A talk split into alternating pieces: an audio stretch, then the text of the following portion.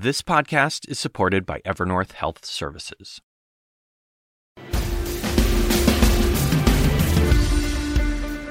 Thanks for joining us for the whole story. I'm Anderson Cooper. You may have heard the U.S. Surgeon General recently issued a warning that social media carries what he called a profound risk of harm to the mental health and well being of children and adolescents. It's something all of us who are parents are worried about. Because of a law passed in the mid 1990s designed to help the internet grow, social media companies are shielded from almost all responsibility for the content their users post, no matter how untrue or harmful it may be. But now, with billions of people online, the question is have things spiraled out of control, especially when it comes to kids? CNN's Audie Cornish spoke with three families who are taking on some of the biggest social media companies in an uphill legal battle in an effort to change the way the internet works. We want to mention some of the topics in the next hour include eating disorders and suicide and can be disturbing to watch.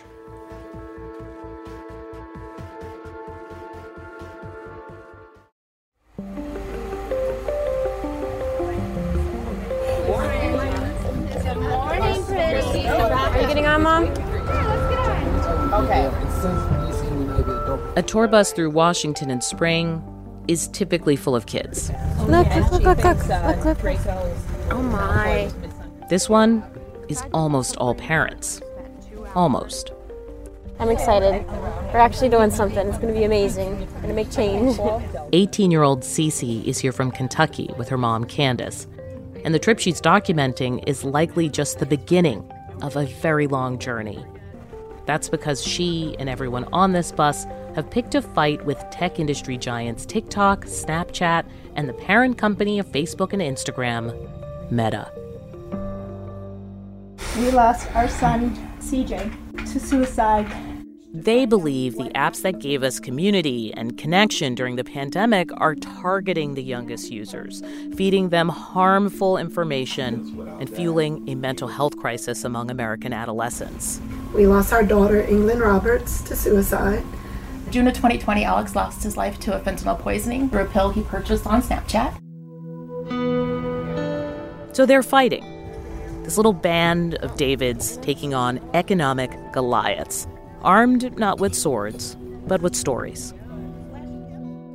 There's 16 year old Mark, who is not in DC for this trip, 11 year old Selena, represented in Washington by her mom, Tammy. And there's Cece, a high school senior. I hear you're an artist. Yes. When did you start using social media? I started using it around 11, 12. I've had so many art accounts, but I've also had my personal accounts where I would post like pictures of me, pictures of me my friends. But are you old enough to have accounts at that age? The um, actual age is 13, so I was technically too young. You can just lie about your age. You don't need any actual identity. Cece had Instagram because she asked her mom, and Candace thought it was safe. Her middle school at the time literally announced things on Instagram. Of course, I would think, oh, it's fine if the school's using it as a way to communicate. It also made it easier for them to stay connected following a divorce. On the week Cece was with her father, her mom was just a DM away. If I didn't have the money to keep the service on, she could use the internet and get a hold of me through Instagram Messenger. I thought it was just the greatest thing ever. When does your social media use move from my art, communicating with my mom, to something else? It was fifth grade. I was 160 pounds and I was 11 maybe. The doctor used the term obese to her. Me and my dad started walking. I started trying to eat better. And then I was like, well, what like what if I could lose as much weight as possible? And so when getting on social media, I was like, okay, well, how could I do this? We would exchange recipes and whatnot on Instagram. Did you just type recipes? Yeah, Skinny? recipes. Like what did you do? I typed like inspiration for losing weight. I looked up negative calorie recipes and it started snowballing into I was getting sick, but I was also looking up sickly things. Like it kind of it got sick with me, if that makes sense.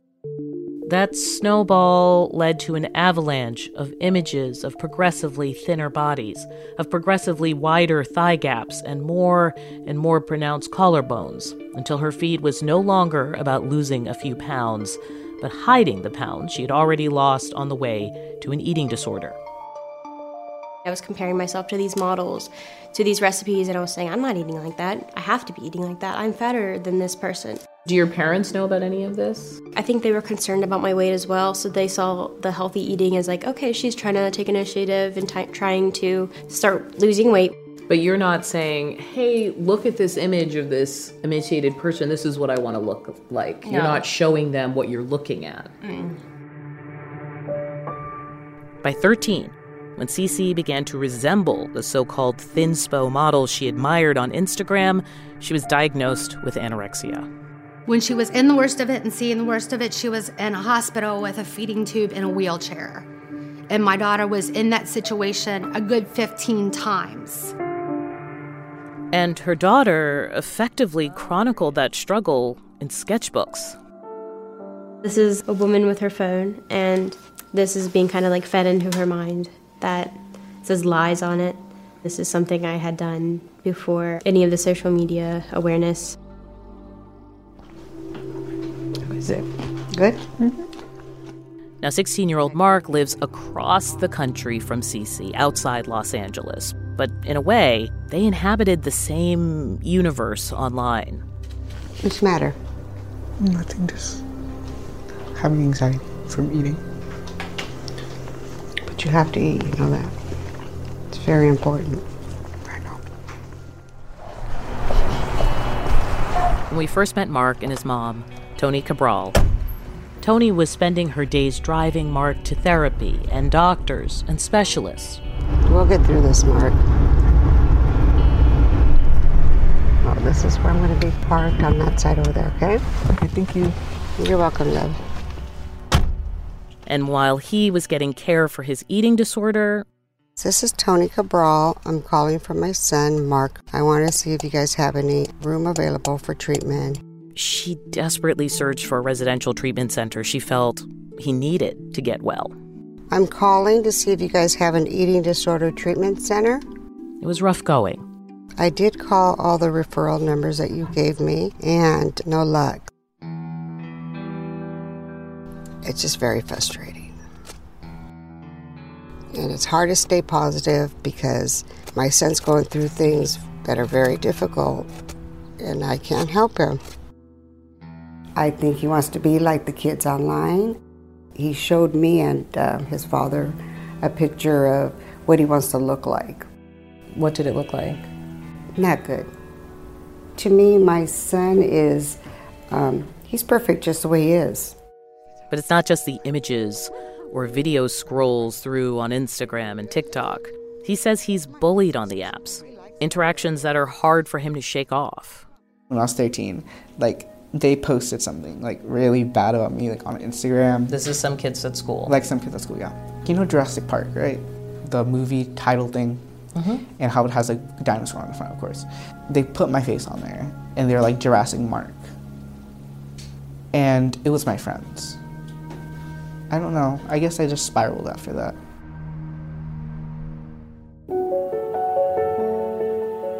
Selena was just a wonderful kid. She just uh, was sunshine. She was just wonderful. Tammy Rodriguez is mom to Selena and her older sister, Destiny. She could light up a room as soon as she walked in. And you knew the second when she walked in, too, because with that light came a lot of noise after.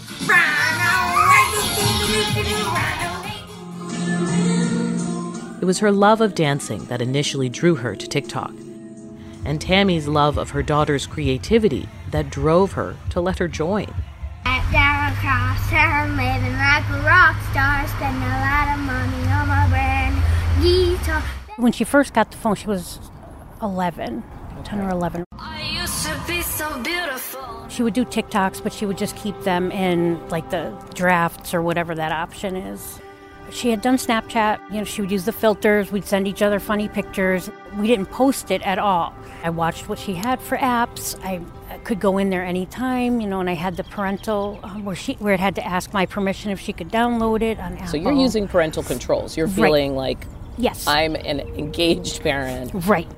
What Tammy didn't know at the time was that Selena had figured out how to block her mother from seeing her online life. She had saved her fingerprint, and I didn't know she had saved it in my phone. So, like if I'd fall asleep or whatever, she would use her fingerprint to get in and change the settings.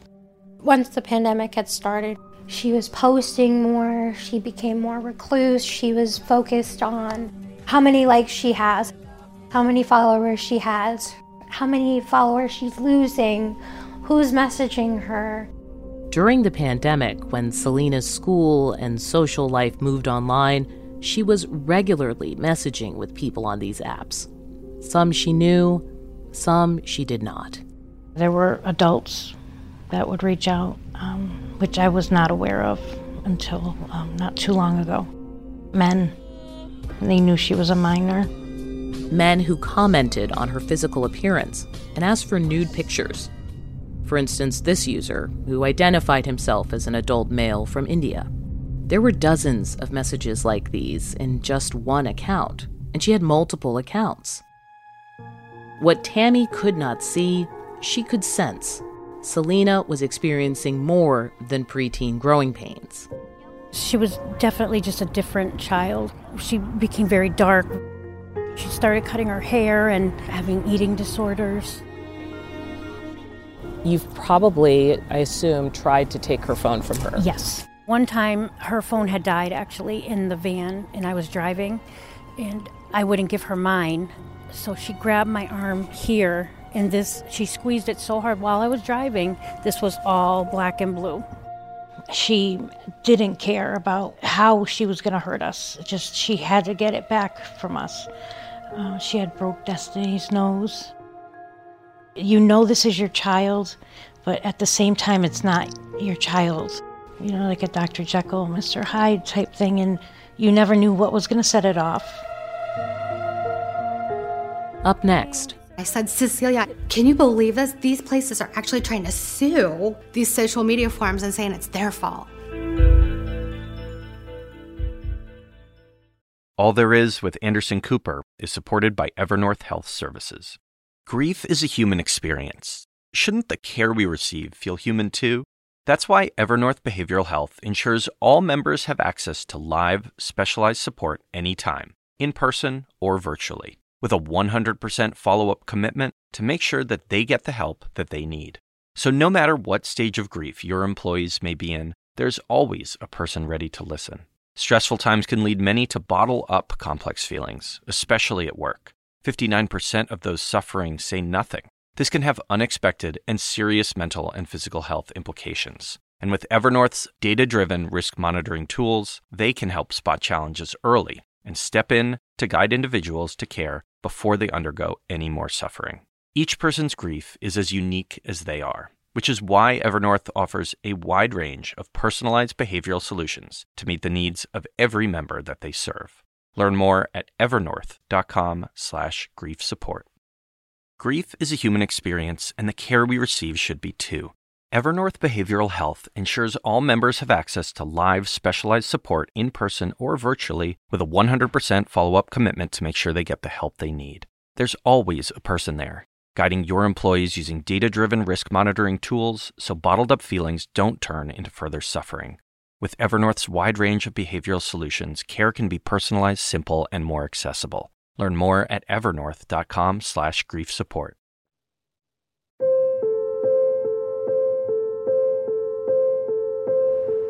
South of Cincinnati, Ohio, in small town Kentucky, hairdresser Candace Wiest makes her living in the beauty business. This very small town that um, it's kind of like a box, you know? But that did not prepare her for her daughter's battle with low self esteem and disordered eating. Hi.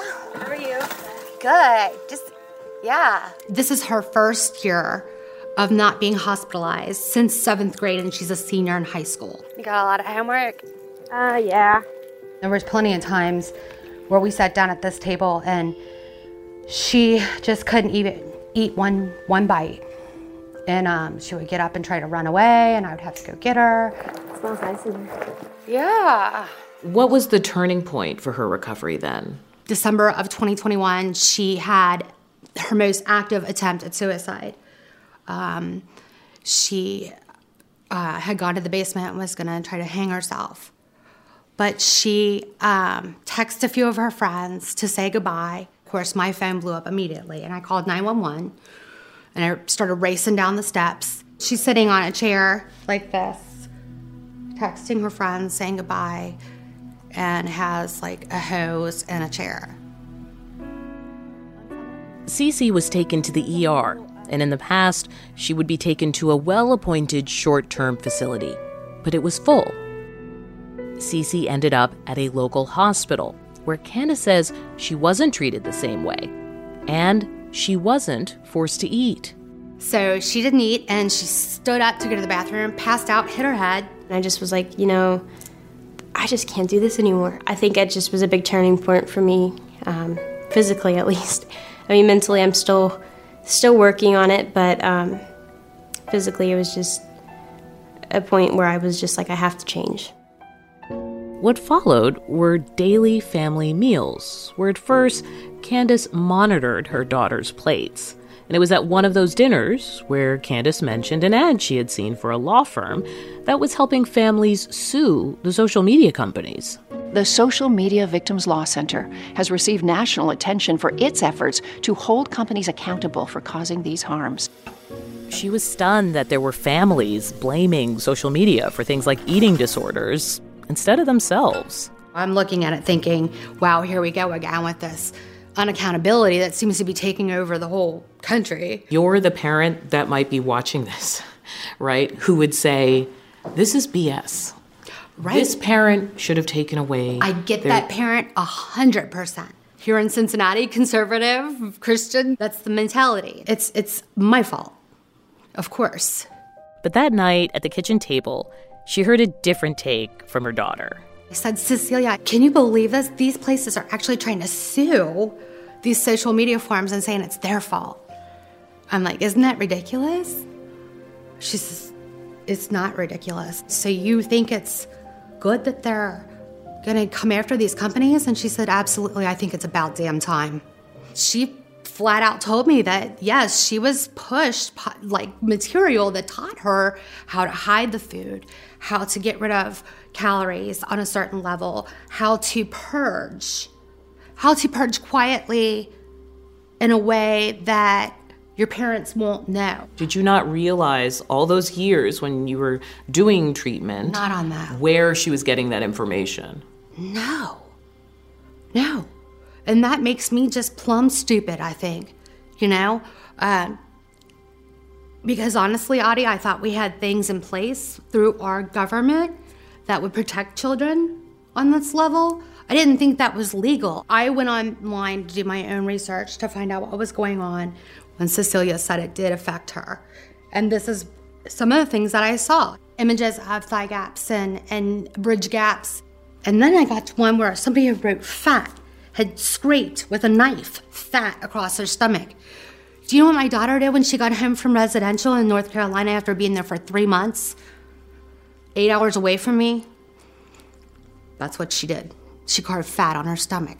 You know, at that minute, like my mama bear, I was just like, oh my gosh, this is the most evil shit I've ever seen in my life. So Candace and Cece decided to sue Instagram. What is that? Tony Cabral and her son Mark heard about the law firm on the radio. I looked at him, I said, Oh my God, that's you. I said, Write the number down. They're now suing Instagram and TikTok. And in Connecticut, Tammy Rodriguez came across the idea of suing the social media companies on social media. It felt like they were just telling her story. And she's now suing Instagram, Snapchat, and TikTok. We really are trying to rectify an injustice we have moral force. Attorney Matthew Bergman founded the firm that represents all three families. I think that's kind of the story of what we're embarking on. He says he opened it to take on the social media companies after he heard Facebook whistleblower Frances Haugen testify on Capitol Hill. Facebook's internal research is aware that there are a variety of problems facing children on Instagram. They know that severe harm is happening to children. She says the company allows the harmful content to continue because it values engagement time, which means money over safety. And she gave Congress these documents that show Meta knew social comparison, or determining one's worth by comparing oneself to others, is a problem on Instagram, and that the app makes one in five teens feel worse about themselves. Haugen also testified that the company knows that benign searches connected to those issues can quickly lead to harmful content. Facebook knows that its amplification algorithms, things like engagement based ranking on Instagram, can lead children all the way from just something innocent like healthy recipes to anorexia promoting content over a very short period of time. In a statement at the time, CEO Mark Zuckerberg said Haugen's testimony painted a false picture of the company, and that the idea that the company would deliberately push upsetting content for profit is deeply illogical. He also wrote that it's very important to him that everything the company builds is safe and good for kids. We have about 1,700 clients. They're uh, children that took their life after being bullied online. We also have cases involving children that have developed eating disorders, children that have developed depression, or children that have been sexually abused and exploited online. That's a lot of different things to kind of put under the umbrella of harm done by these companies. Can you talk about what you see as connecting all of these different issues? Yeah, the algorithms are designed to uh, maintain uh, and enhance engagement. And so over time, uh, they're showing kids not what they want to see, but what they can't look away from. So that's one of the aspects that is unified. Joe Toscano is a former Silicon Valley designer turned activist. An algorithm at its base is just a string of math equation put together to take a piece of data, do certain things to it, and then give us an output. You can call it instructions. Instructions that use the information it gleans from all your prior clicks, likes, and comments to tailor your feed to your wants so you spend more time on the app. Their company is built around advertising dollars. How do I sell an advertisement for more money? You know? You got to have either more users, or you got to have people looking at content longer, or you got to have both. But why does it have to be negative? Research shows fear, uncertainty, doubt is what sells the best. It's what gets people to click the most. Up next, a high court ruling that could upend the fight started by Tammy and Destiny, Candace and Cece, and Tony and Mark.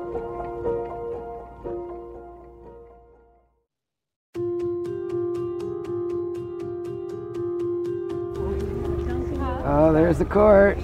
We're walking down, let's see, 2nd and East Capitol. Squirrel. In February, the Supreme Court heard a case that would have a big impact on the fight being waged by people like Cece, Candace, yes. and Tammy Single file. against the big social media companies.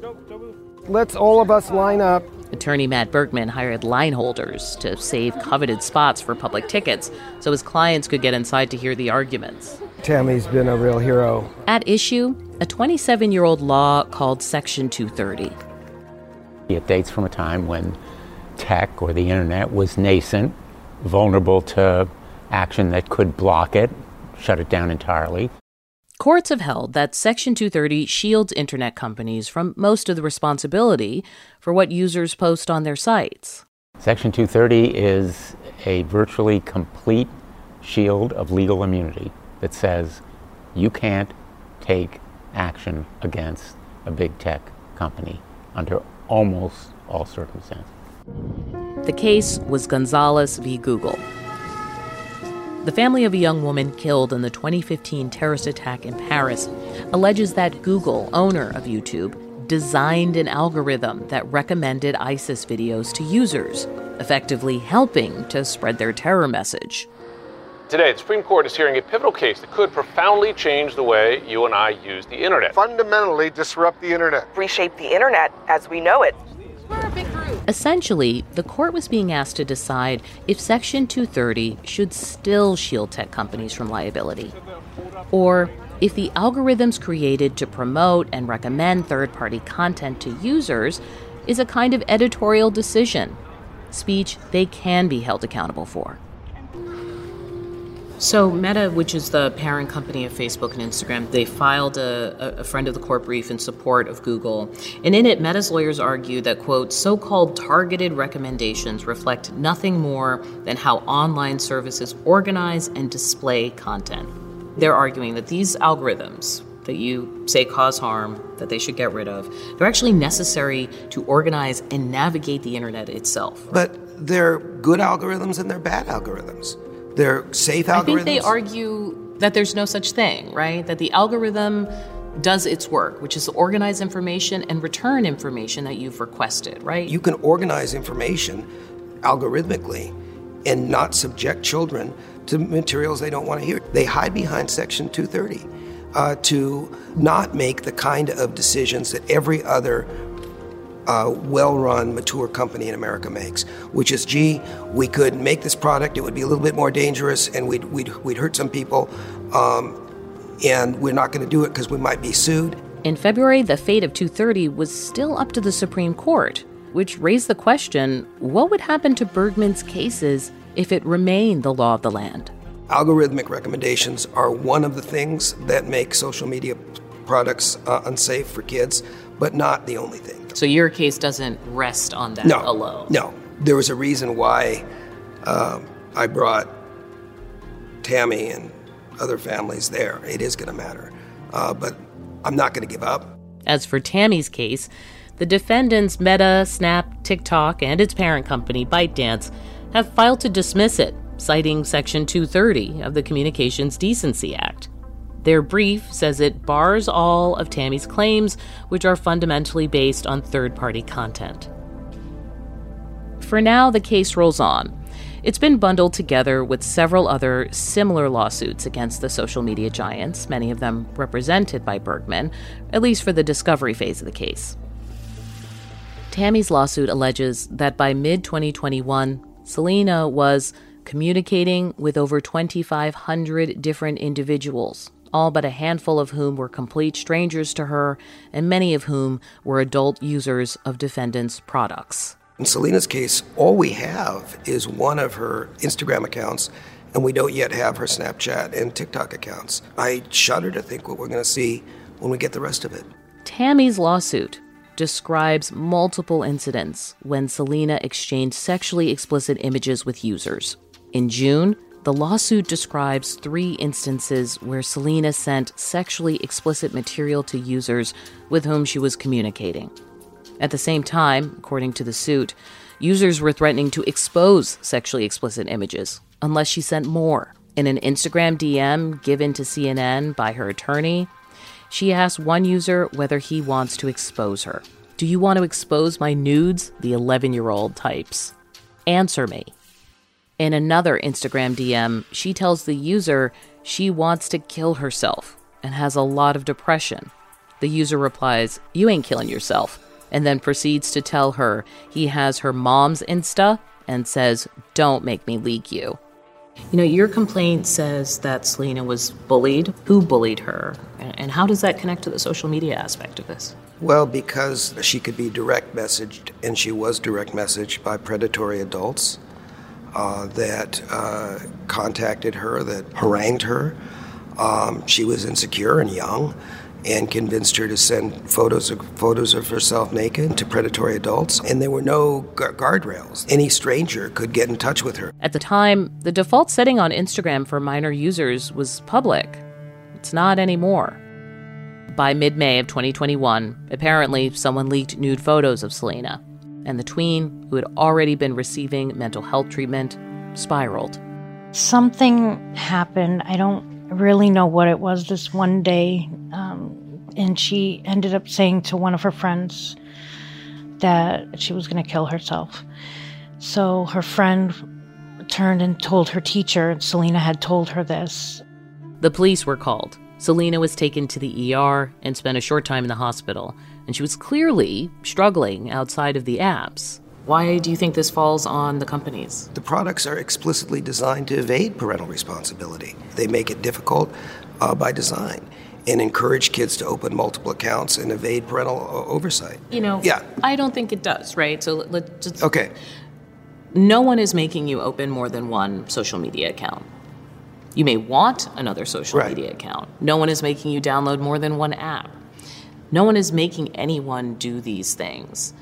So, what is your argument that the companies are at fault? Help us understand that. Well, the companies are at fault because we know that young people don't make good decisions. Bergman is saying this because he's not just counting on whistleblower documents and personal stories. He's also looking at a growing body of research about kids' brains. More on that next.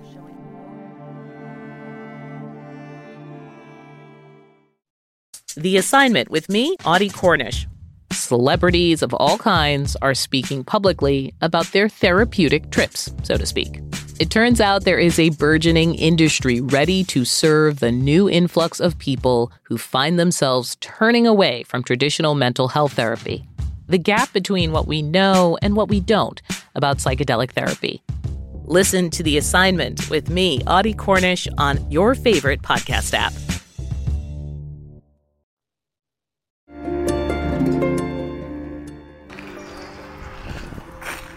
It's been three months since we first met Mark and his mom, Tony Cabral. It's hard to want to get better sometimes. Mark has completed a residential program his mom found for him and is home again. But he's still struggling with his eating disorder. I just want to look a certain way, but I feel like that certain way is going to kill me in the end. It will. And with disconnecting from his phone. At this point, do you still have a bunch of social media accounts? Yeah, I have to be honest, I do. This is happening as your family is essentially suing the tech companies. Yeah, I tried not to use them as much, and I tried to look at more recovery focused stuff. But like, it's hard to live without it because it's so addicting being on it. The researchers don't go quite that far. Scientists have been staying cautiously away from the word addiction and instead talking about problematic social media use, which is a way of describing the sense that kids are having a hard time logging off even when they want to. Why stay away from addiction then? Addiction, by definition, is referring to a dependency on a behavior that is always going to be harmful and negative. But social media and the social interactions that it facilitates can sometimes be helpful. And here's me when I was like probably six. Um, I was quite the diva. Cece too has found it difficult to fully disconnect. Do you still have social media accounts? Uh, I don't have Instagram, but I have Snapchat and Facebook. You almost feel like you have to have it in order to be included. Eight out of 10 American teens say social media makes them feel more connected to their friends' lives. About a third admit to spending too much time on the apps, and more than half say it would be hard to give up. The long term effects of all this usage on teens may not be known for years, but scientists like Mitch Prinstein and Eva Telzer at the University of North Carolina, Chapel Hill are trying to figure it out. Can I play the game? Mm-hmm. I check my phone a lot. For three years, Professor Telzer and her team had about 175 children, starting from age 12, play this game once a year while inside an MRI machine. We're taking pictures of their brain while they play this game. The Shape game is designed to mimic peer feedback on the social media apps. I'm clicking as shapes appear. Hey, happy face. The faces I'm shown depend on how quickly I react. Peer faces are a very salient cue for children and adolescents. And smiling faces is a reward, scowling faces is a punishment. We're looking at brain activation right before they get that feedback. So, like, as you anticipate maybe getting a smile from your peer or a scowl from your peer, what's happening in the brain? What's happening, she discovered, is that the kids in her test group, the ones who check their social media habitually 15 times per day or more, had more activity in the regions of their brains that process emotional reality is suggesting that this peer feedback is becoming more and more important to these adolescents. They're becoming hypersensitive to seeing and anticipating positive and negative feedback from their peers. Let's underscore what she just said. the kids who check their phones frequently seem to become more sensitive to what their peers were saying and doing. It's hard to say exactly what this might mean. The brain may be adapting and, and changing in a way that helps them to navigate their digital worlds. It could also be that these brain regions are becoming so hypersensitive to that peer feedback that it could potentially be related to downstream mental health like social anxiety or depression or even more addictive social media behaviors. And to be clear, you're saying could and may because you're not sure yet. We don't know. Social media is relatively new, and the studies of its effect on children are ongoing. It's sometimes really hard to live with the ambiguity of where we are scientifically. We can't say that social media is all good, and we can't say that it's all bad. Despite the scientific uncertainty, there's an increasing willingness to try to blame big tech for social media addiction and the dramatic rise in depression and suicide among teens before the pandemic, which has gotten worse since then, according to the U.S. Surgeon General. In addition to the families who are suing, there are now several school districts that have filed against big tech in Seattle, in Northern California, and outside Philadelphia. The Bucks County DA compared the effect of social media on kids to opioid manufacturers and distributors. Snap, TikTok, and Meta declined to comment directly on the litigation, but all stressed commitments to safety and well being. Many state legislatures have started to weigh in too. Utah's new law mandates genuine age verification and parental consent for minors. It's supposed to take effect next year, but there are expected to be legal challenges to try to stop it. The industry is already challenging California's age appropriate design bill, passed last year after impassioned testimony from an 18 year old named Emmy Kim, seen here in the Black Mask. Young people have suffered greatly emotionally and mentally. The bill itself is designed to make sure that the way that a child interacts with these apps, it is designed with the highest privacy and safety settings available. So things like 24 hour scroll would be disabled. Things like letting an adult DM a minor if the minor does not follow the adult back, turning off location. Hi, Emmy Emmy is now a college student and occasional lobbyist at the state capitol, unafraid to tell her own cyberbullying story. I started searching up my classmates' profiles and scrolled down and noticed that every once in a while on multiple kids' profiles were pictures that kids had secretly taken of me. Mm. Mm. And so there were pictures calling me fat, calling me ugly, calling me stupid, saying that I was this, that, and everything else. She says she was cyberbullied three separate times. The last time as a freshman in high school uh, Want to make sure you guys have this. It's just our general fact sheet. Emmy and these other young women are now pushing for another California bill that would forbid social media platforms from knowingly designing addictive algorithms or facilitating gun and drug sales, among other things. I want to ask that you support this because this is the kind of protection that 13 year old me needed. Ahead, I put your birthday in there. Are the apps getting safer for children? We went online to check it out.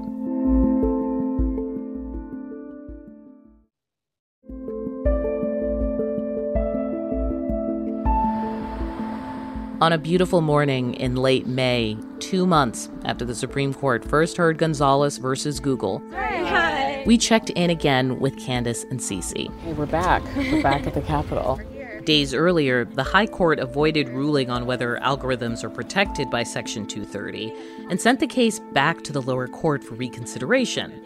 The law remains unchanged.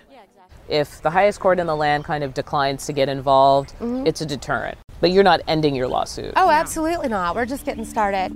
Despite her optimism, in late June, about a month after the Supreme Court left Section 230 intact, the social media companies filed a motion to dismiss their case and scores of others, citing Section 230. But mother and daughter are pushing on and believe it's a fight that should be waged on two fronts in the courts and in Congress.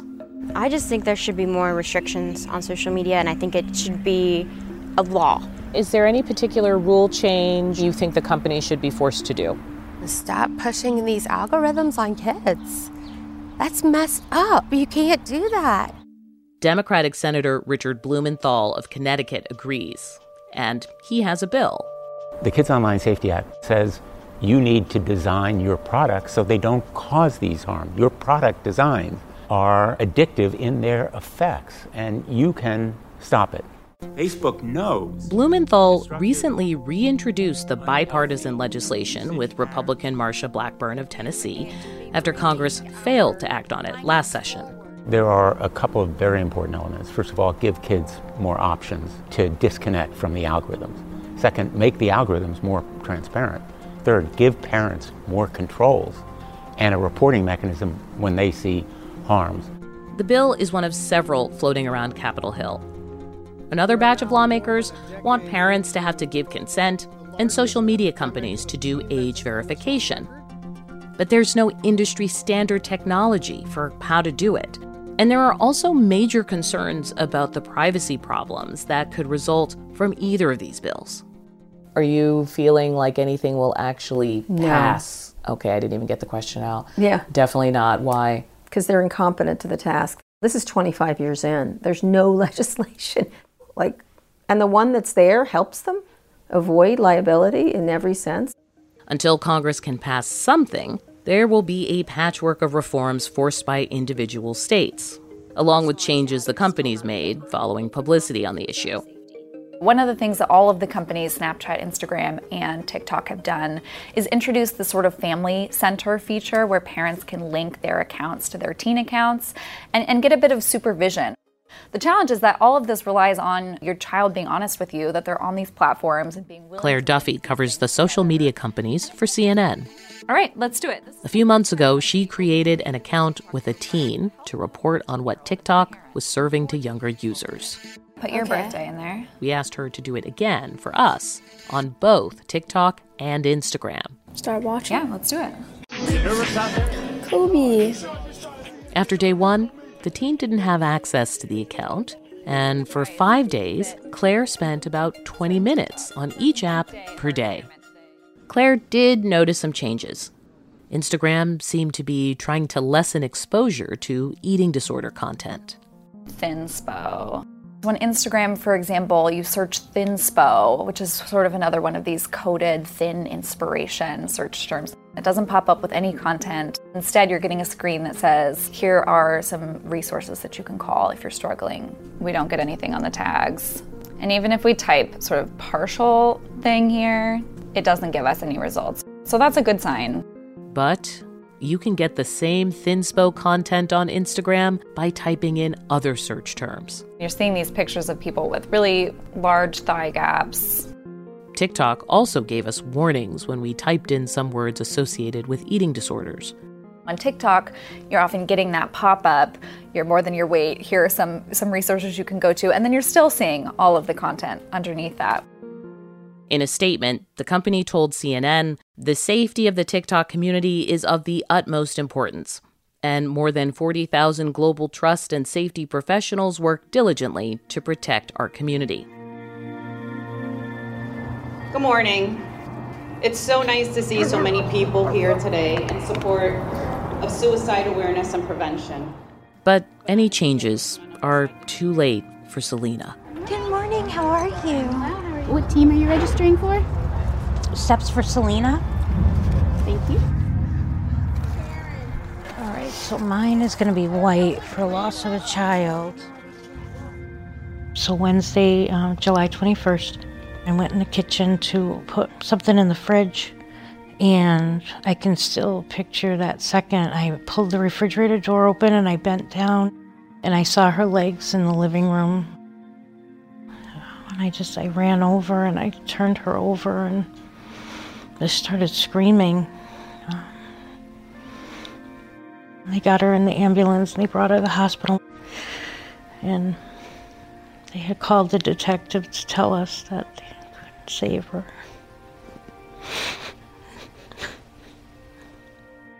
I'd like you to take a good look around you. Look at the sea of people. We would all agree that none of us chose this path. It chose us. We hold the social media companies, Facebook, Snapchat, and Instagram, responsible for Selena's wrongful death. I believe that she would still be here had they not pulled her in.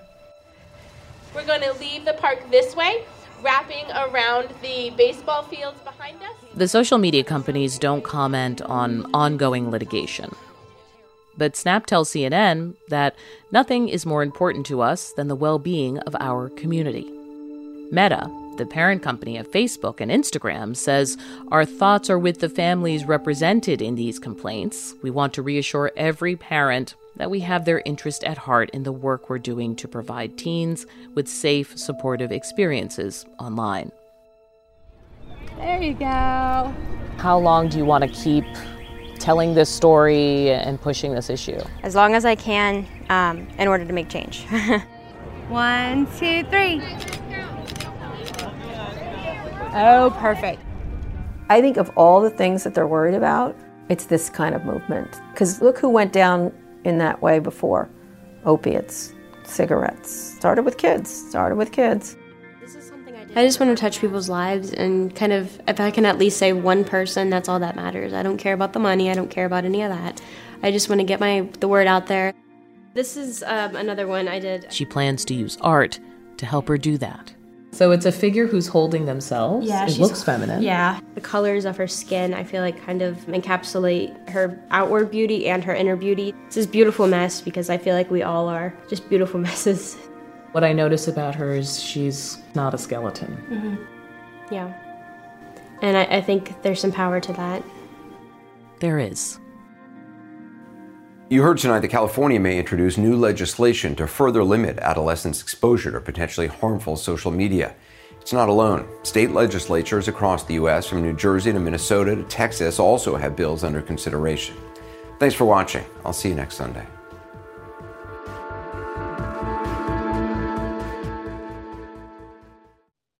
I'm Dr. Sanjay Gupta, host of the Chasing Life podcast. In honor of our 10th season, we want to hear from you. Leave us a message at 470 396 0832 and tell us how you chase life. It could be used on an upcoming episode.